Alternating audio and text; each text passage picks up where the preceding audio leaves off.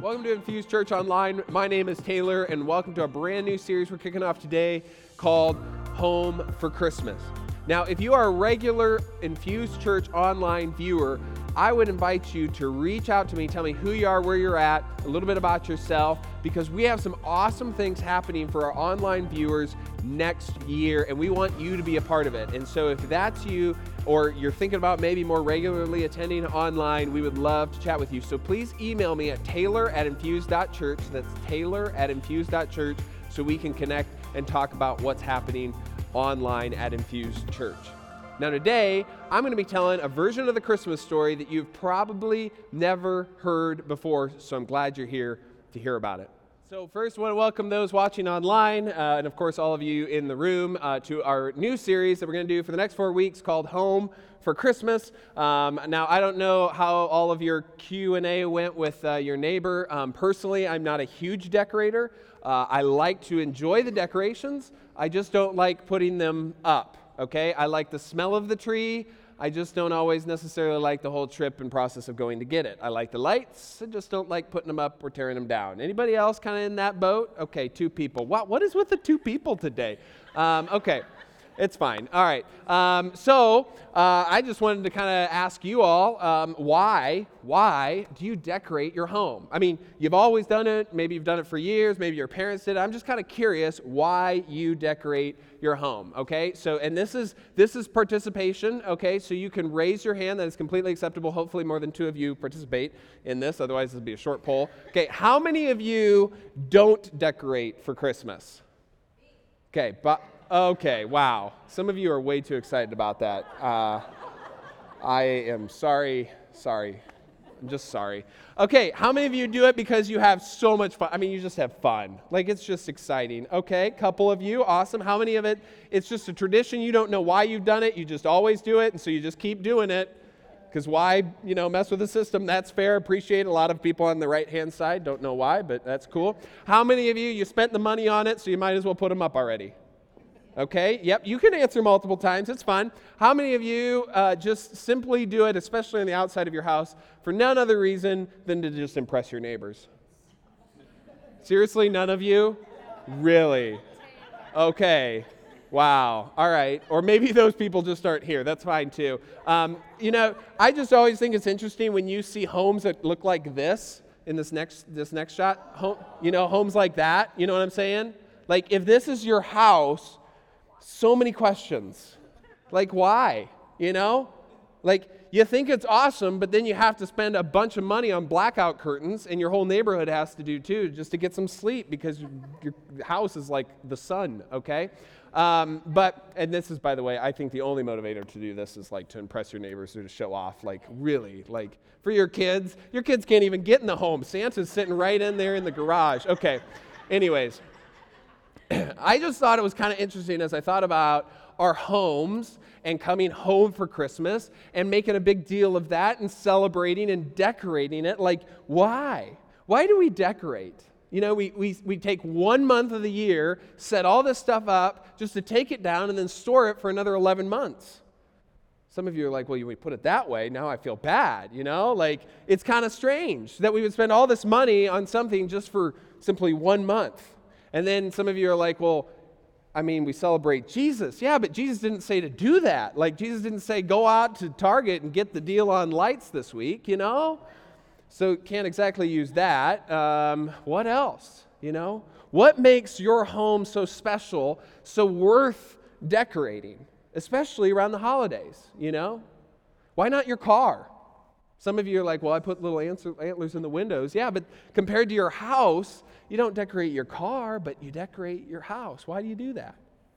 Now, I think part of the reason is because the home, our homes are just kind of so important um, to, to us. In fact, we have phrases that describe how significant important our homes are. Okay, so we'll do a little fill in the blank here. Um, some of you, hopefully, most of you know this one. There's no place like home. Yep, I think you're going to pick up on how to do this, okay, by the way.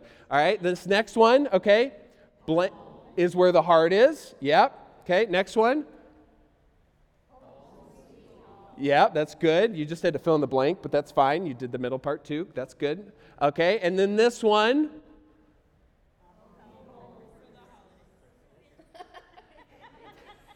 It's home for Christmas. He just sang it, okay? All right, I don't know why we're disagreeing on this. Okay, now why is this important? Like, all jokes aside, isn't this interesting that we literally have a song that's all about just, just being at home, right? That, that no matter what it takes, you're going to spend the, the, the amount of money you need to spend, the work you got to spend, take the time off, just so that you will be home for Christmas. Why is that so important? Last year, uh, according to AAA, 112 million Americans traveled for Christmas. That's like a third of the country went somewhere for Christmas. Like, not even a third of the country, well, not a third of the country probably is still Christian, but the amount of people who consider themselves Christians is on the decline, yet we do more traveling and work and invest more in the holiday that celebrates the faith that we have less of. It's just kind of this interesting thing.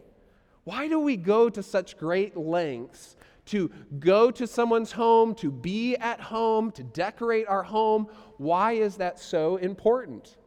This is, this is what I do when I prep messages. I just sit here and contemplate these deep questions. Here's what I could come up with, and, and maybe you'd agree with it. You don't have to, but this was my guess. Is because we want to make the gathering of people we care most about special.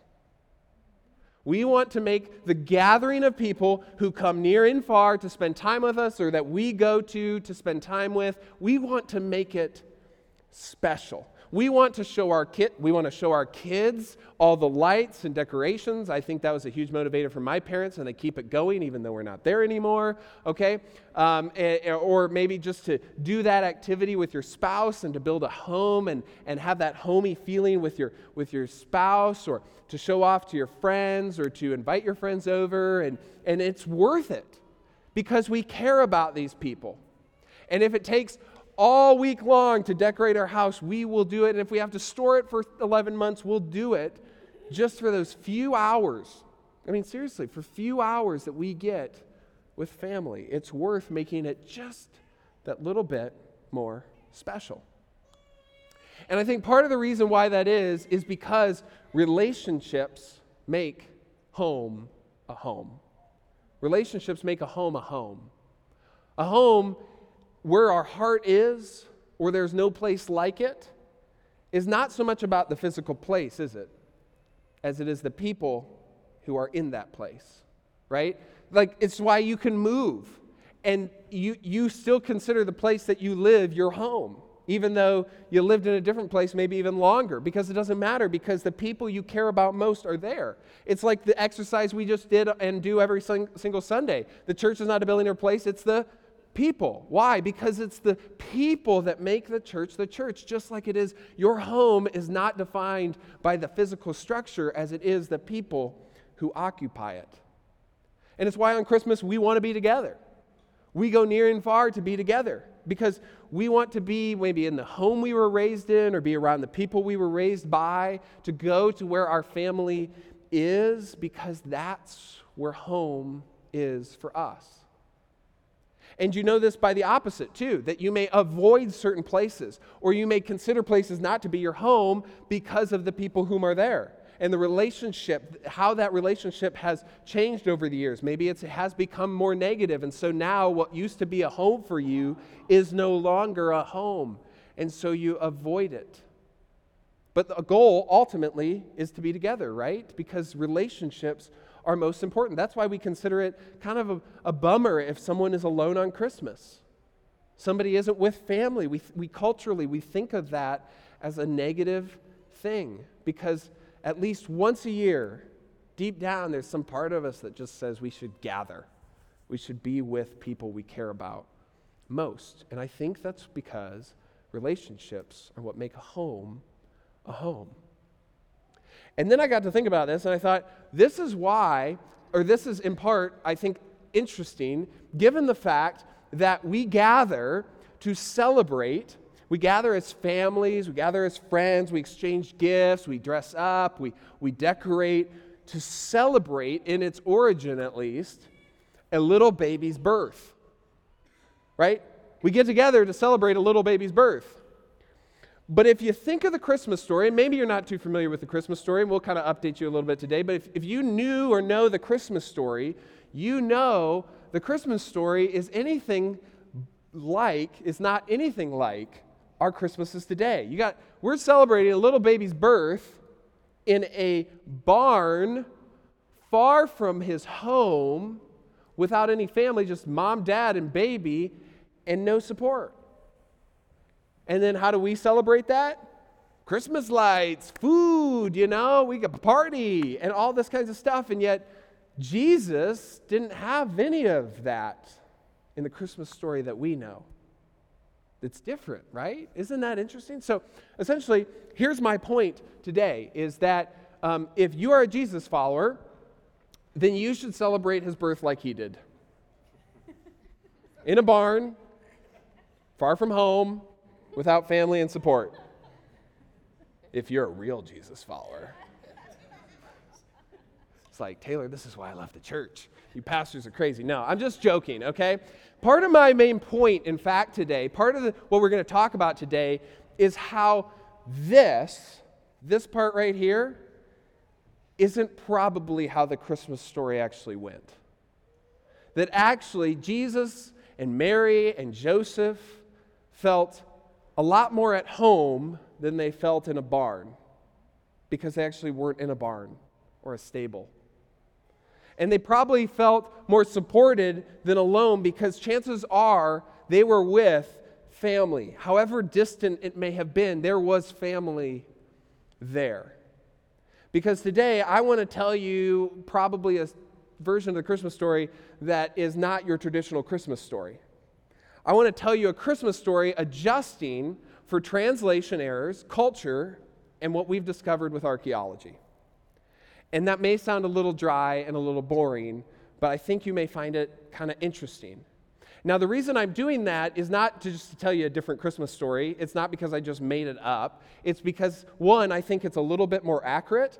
And if I could, and this is kind of a side message, so if you just kind of like that, that message, and then we're going to start a little sermon, mini sermon for just a second, okay? I recognize um, today that uh, we have social media. I don't know if you noticed that, noticed that. And I've noticed on social media, especially around Christmas time, is I get a lot of posts or even organizations or you know pages that I like about uh, articles and stories that kind of poke holes in our traditional understanding of the Christmas story. Have you ever had that before? And so, uh, even like I think I shared this last year, like National Geographic posted about like how how um, things uh, I can't remember how it all went, but like Jesus' birth wasn't in December or something like that. And it's like, why was that necessary? Like that's not that very National Geographic, but it's there nonetheless. And so I just want to hopefully today inform you and not irritate you. Because I recognize by modifying or changing the version of the Christmas story that you grew up with, and I'm not talking the Christmas story of the movie, right? I'm talking about Jesus' Christmas story, okay? By changing that, it could kind of mess with something that's very special to you. And so I just want to say one, it is very acceptable if you walk out here today and you're like, well, I'm just going to continue to believe and remember the Christmas story as I grew up and was told it growing up. And that is completely acceptable. However, I don't know if I could go forward preaching that quite the same way anymore just out of honesty. And I just want to be honest with you. And two, because I don't want you to learn about Christian history from social media. I'd rather you learn it from me, okay?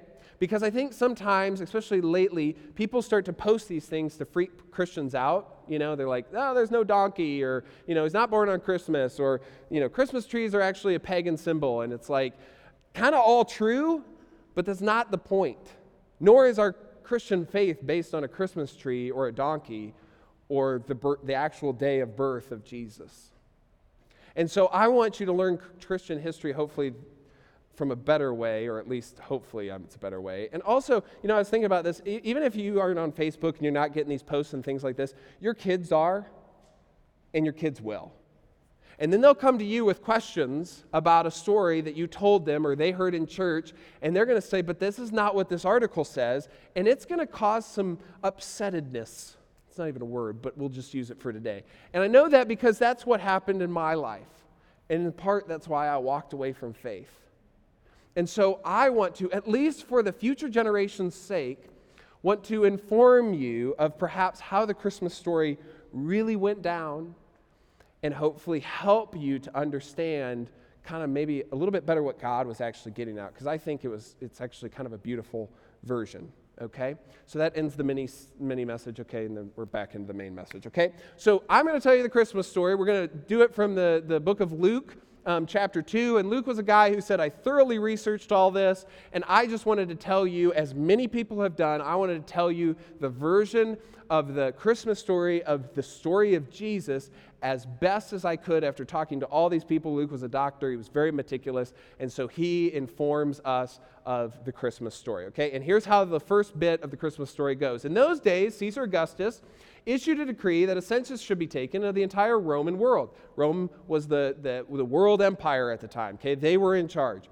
This was the first census that took place while Quirinius was governor of Syria. Bottom line that you need to know about this Rome cared most uh, more about anything else than they did taxes. They love their money. Money, money, money, money, money. Okay, we just got done with a series about it. And if you love money, you should check out the series. It was very informative and challenging. But anywho, um, so Rome wanted to make sure that everybody was getting taxed appropriately. Okay, and so to do this, they made everybody go back to their ancestral town to count them. Okay, and so in comes this guy named Joseph, and um, uh, and because everyone had to go to their own town to register, so Joseph uh, went up from the town of Nazareth in Galilee to Judea, to Bethlehem, the town of David, because he belonged to the house and line of David. So essentially, Joseph, Mary and Joseph, Joseph, who was Jesus's like stepdad of sorts. Like he wasn't his biological father because that was God, but it gets messy. So, anyways, Joseph had to go to his hometown,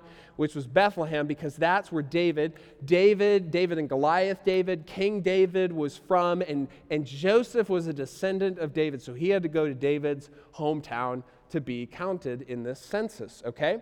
And so uh, he went there to register. The story goes on with Mary, whom he was pledged to be married to him and was expecting a child. In other words, they were going to have a baby and they were not married. Scandalous, okay? Not so much maybe now, but it certainly was a huge deal then.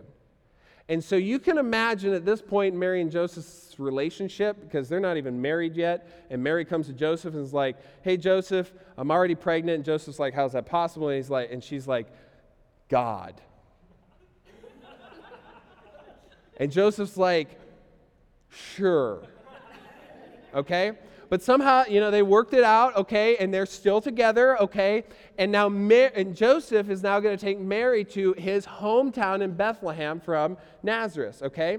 All right. So um, just like you kind of don't want to go to your in-laws, this was probably a very tense uh, drive or walk to, uh, to, to, to uh, Bethlehem, okay? And so they start going, okay? So they're up here in Nazareth, and they're going to walk all the way down here to the very bottom right there, in Bethlehem. Now, um, as I said earlier, there was no donkey, so they walked the whole way. She's pregnant, okay? I just want you to consider walking to your Christmases this year. Okay, wherever you got to go for Christmas, you just walk there, okay? And you will get an idea of probably how this went, all right? It was probably not that fun, okay? Now, traditionally, what happens next? They get to Bethlehem, and what does Joseph go and do, and Mary go and do? They try to find what? Yeah, they try to find an inn. They try to find a place to stay. And is there room in that inn? No, this is not a trick question, okay? No, yeah, there is no room in the inn, okay? And so they have to go to, you know, stable, barn, something like that, essentially somewhere that had a manger, right? And that's where they had to have baby Jesus. And that's a tradition that we, most of us, grew up with. And here's how Luke says it in his account continuing in chapter 2, verse 7, 6 and 7. While they were there, the time came for her to deliver the child, and she gave birth to her firstborn son, wrapped him in bands of cloth, and laid him in a manger, because there was no place for them in the inn. And then this is how that looked, right? Next, next one? Yeah, there. Just like that, right? That's how that looked. This is also available on Home Depot for $19.99. I don't know why Home Depot came up first. I wouldn't think Nativity and Home Depot, but here you have it. And everybody's happy in the stable, and that is the Christmas story. No decorations, no family, no friend, and certainly it doesn't feel like a home for Christmas, right? Except for the fact that there were no such things as inns in those days, especially in a small little town of Bethlehem. Maybe in Rome, but not in podunk little Bethlehem. There were no inns. In fact, that word inn is a little bit of a translation issue. As I said, we're adjusting for translation issues. That is a translation issue. In fact, if we go to the next slide, it's really this Greek word right here, uh, kataluma which means guest room. And guest room doesn't necessarily have to be in an inn, does it? In fact, this guest room was in somebody's house. Because there, uh, this word, in fact, is used in two other places in the gospel accounts and Jesus. In fact, Jesus actually says it one day in his ministry. He's like, Where is my guest room? It was in someone's house. You can go check it out in the, in the, in the gospel account of Mark.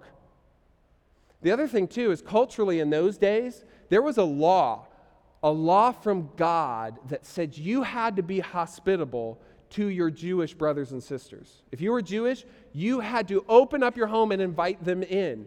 And so, especially a nine, pre- nine month pregnant Mary walking into Bethlehem would have no issue getting at least some space in someone's house. And more likely than not, it wasn't just some random somebody's house. It was probably someone that Joseph knew or at least was distantly related to.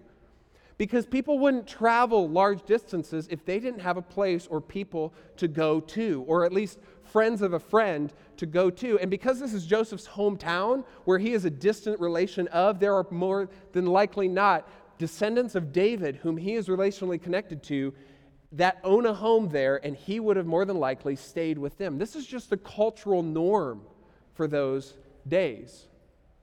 And so they would have shown up in Bethlehem not looking for an inn, but looking for a home like this. This is a first century home. And this isn't just some made up, this is an archaeological rendering of a home in those days. And how do we know that? Because you can go and stand in first century homes today in Israel. I've stood in them okay? Their foundation is still there, and they can determine a lot from how homes were built and constructed. In fact, we're going to spend some time talking about it over the next couple weeks. This is the home that they more than likely would have walked into. And I want to highlight something. If there was a guest room, it would probably been up here on the second floor, okay? But if there was no guest room, if all the guest rooms were full, right? There was no room in the guest room, they would have probably stayed down here in the main section of the house the courtyard area, okay, next to the kitchen, that's where they would have stayed. And then I want to highlight another thing. Do you see that guy right there? It's kind of uh, bigger on the screen, okay? And you see this right here? There's animals in their homes. In fact, there were often what was considered more likely uh, utility rooms or like a garage, our version of a garage in homes, where they would have brought their animals in for the night so they wouldn't get stolen. They would have brought their animals in in the, in the, uh, in the cool of winter to keep the house more warm and to protect, uh, the, and to protect their flocks or, or their livestock because their livestock was, was their well being, was their food, was their income. And so it was very, very important to them. So it was worth having in their home. And so when it came time to deliver a baby in those days, what would happen, in fact, not even those days, for literally centuries going forward. This was not just in those days because things have not changed that much. If you go over to modern day Israel and you go through Palestine, homes were very multi roomed, very multi generational, just like this. They're just a little bit more modern. When it came time to give birth, where would you have a baby? Upstairs in the guest rooms? In the kitchen? Or where the animals are? Where the manger is to feed the animals. Because culturally, there was a law against the uncleanliness that was blood. And there is just something that goes along with childbirth there's some blood. And if you got blood on your hands, you were unclean for a certain amount of time and you had to go through a ritual cleansing. And so they would try to isolate the unclean things in the house to a certain area. And so when it came time for delivery, uh, parents would move, or they would move the mother into the place where the animals were. to get that messy more than anything else. So, baby Jesus is delivered, and where do you think they put a baby once they're delivered? In the kitchen? In the guest room? No. They put that baby in a manger. And with that as a backdrop, imagine on Christmas night, Mary and Joseph, not alone, but with family, perhaps distant family, but family. And this was a big deal to have a baby because mortality rates were super high. So, if you were successfully able to have a child, especially a male child, this was a big deal. The town knew about it. There would have been midwives there, there would have been support there. They were not alone. This idea that they just had to, deliver, you know, Joseph's just sitting there like, yeah, I'll be the, the delivery doctor for today, Mary, and I'll just take care of this. Like, I'm telling you, at 24, 25, I would not have been ready for that, okay? Okay? And they didn't have to because they weren't alone for this very, very important event of bringing this child in to the world. And when you put it in this framework, I don't know about you, and you can process this, but when I first read through all of this, I realized, honestly, this is a lot more realistic than maybe the tradition that we're raised to believe. Not that it was bad or there was anything wrong, it's just this one seems a little bit more like a family. This one seems a little bit more like a home. In fact, this is what I love about this story. This is what I love about this Christmas story. And this is why I wanted to tell you, adjusted for culture and relationship, not to ruin what you were brought up to believe, but to help inform you. Is because this mirrors what God was doing through Jesus in this moment it mirrors, it's like a mini version of the Christmas story with Mary and Joseph's life and this moment. Because it's all about relationship, it's all about home. See, the story starts the story starts with strain. You got Mary, you got Joseph, and they're going through some things like, really, was it God's child or not God's child? Because it's more than likely not God's child, but you're telling me it's God's child. Then luckily he talks to an angel and works those things out. But, but until that, you know, it's kind of like, what? Um, and it's just easier at that point, you know, anytime there's relationship strain in a family or in a relationship, it's just easier to just break it off and just stay home. Like, we're not traveling, we're not going anywhere for the holidays, right? Yet they did. They made the journey together, even though there was relational strain. And how much that mirrors God's relationship with us. At least this is what we believe as Christians. That, that God's relationship with us is so strained by, by sin, by the fact that we ignore God, we disobey God, we use God. Like we've all done that. We've all prayed. It's like, hey, God, you haven't heard from me in a long time, but I could sure use your help with this problem. Or could you fix him? Or could you fix her? I'm not even sure if you're there, but if you are, could you help me out? You just take advantage of him, you know? We certainly fall short when it comes to loving God, or certainly fall short when it comes to loving our neighbor. And God is so displeased, so hurt by that, by our decision to disobey to miss the mark with Him, which is what sin is. But even though the relationship is strained, God just didn't blow it off. God just didn't stay home. God just didn't bah humbug and leave us all alone. He traveled to be with us, i.e., 30 years to grow up to be whom we know as Jesus into adulthood.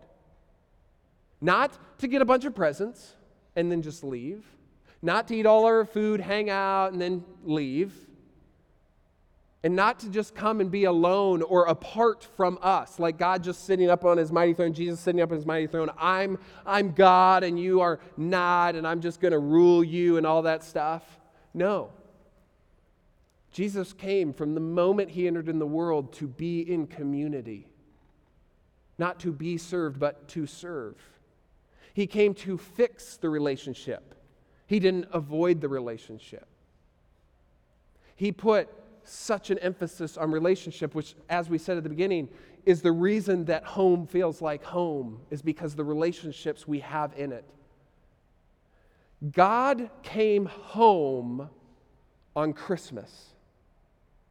God left heaven to come home.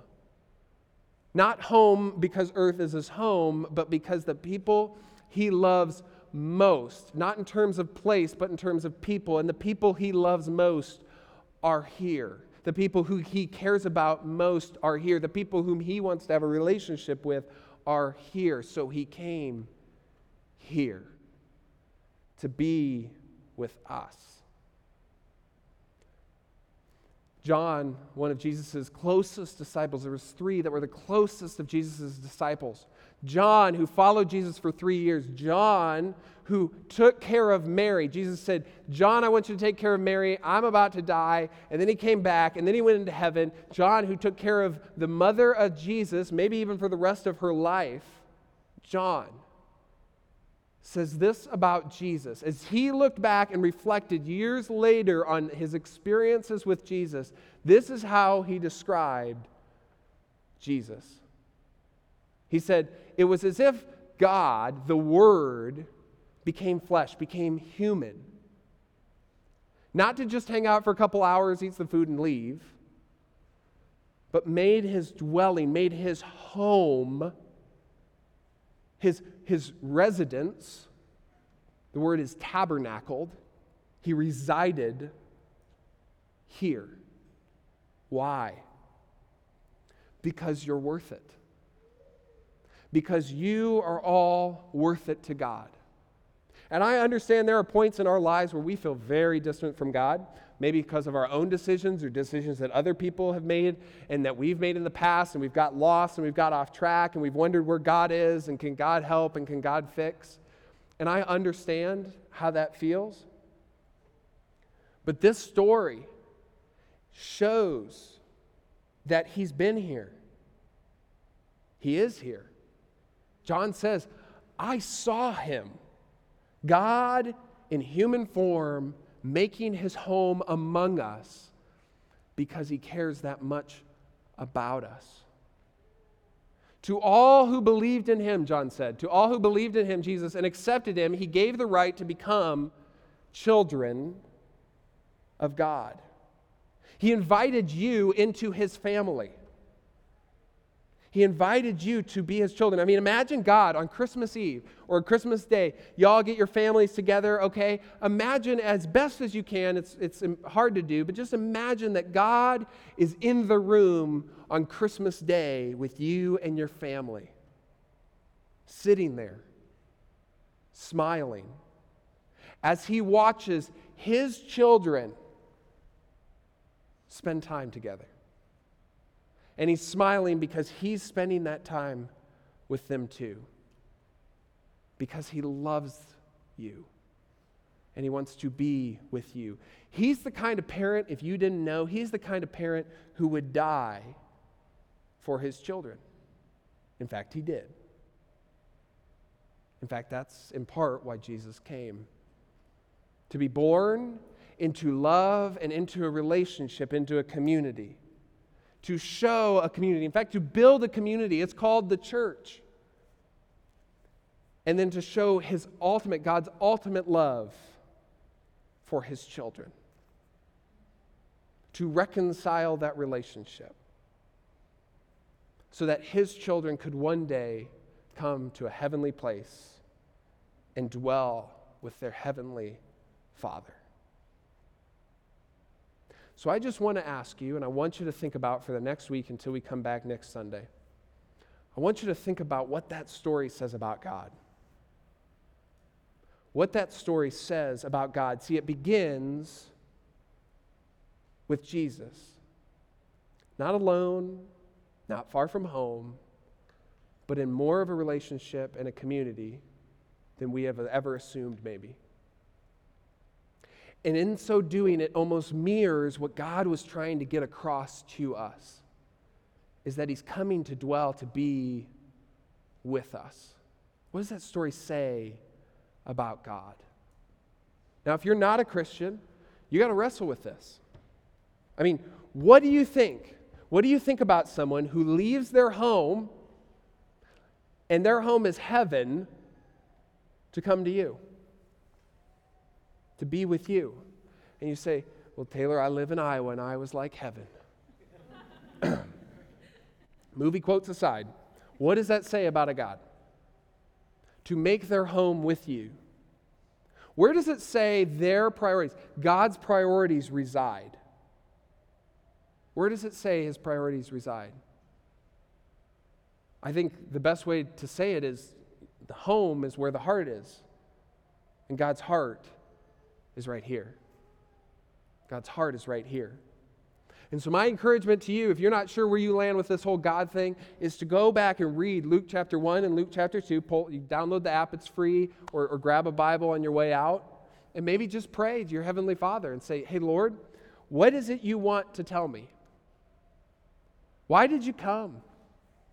Why were you here? Was Jesus real? And what does that mean if he is? And then come back next week. Because next week we're going to get really practical to help you navigate your current relationships, but also so that you can understand a little bit of why we as a church are even here.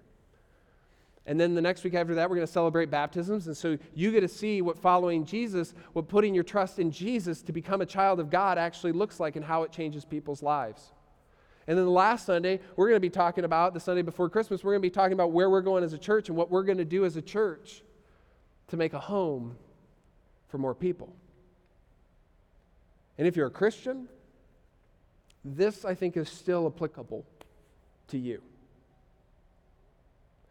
What does it say about your Father in heaven, and perhaps maybe how have you forgotten that over the years of following Him? And, and how have you been living this out? Have you been living out a faith that says, My God came to be with me despite all relational issues, despite the sin of the world? And have you been going out of your way like God went out of his to reconcile those relationships? I think Christmas, even though it's a time in which we tend to avoid the relational issues, is a great time to engage with the relational issues in honor of what God did for us. If you would bow your heads, pray with me. Heavenly Father, Lord, I thank you for the uh, faith of Mary and Joseph to walk miles, to go to home, to trust in you, and to bring your love into this world. That's why Jesus came, because you so loved the world that you wanted to save it. That Jesus came not to condemn it, but to love it. And I thank you for that. And Lord, I just pray over the next couple of days as we enter into the season of Christmas and before our next week that we gather together, that you would help us to process what this says about God. What does it say about you? That you came to be with us, to be relational, to be at home with us from day one. You came into a home to dwell among us.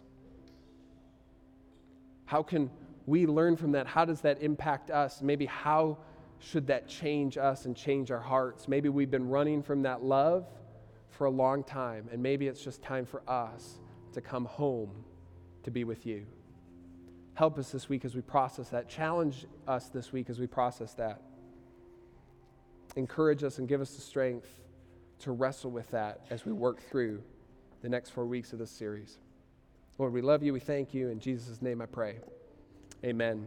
Thanks so much for joining us today in the part one of our series, Home for Christmas. My hope is that you would leave today challenged to consider who God is and what He hopes for you and your life. That He hopes to have a relationship with you, and He went pretty far out of His way to do that. And I hope that you would work on this week maybe a prayer or maybe reading through the Gospel of Luke to better understand who God is and the relationship He wants to have with you. Thanks so much for joining us. We'll see you next week.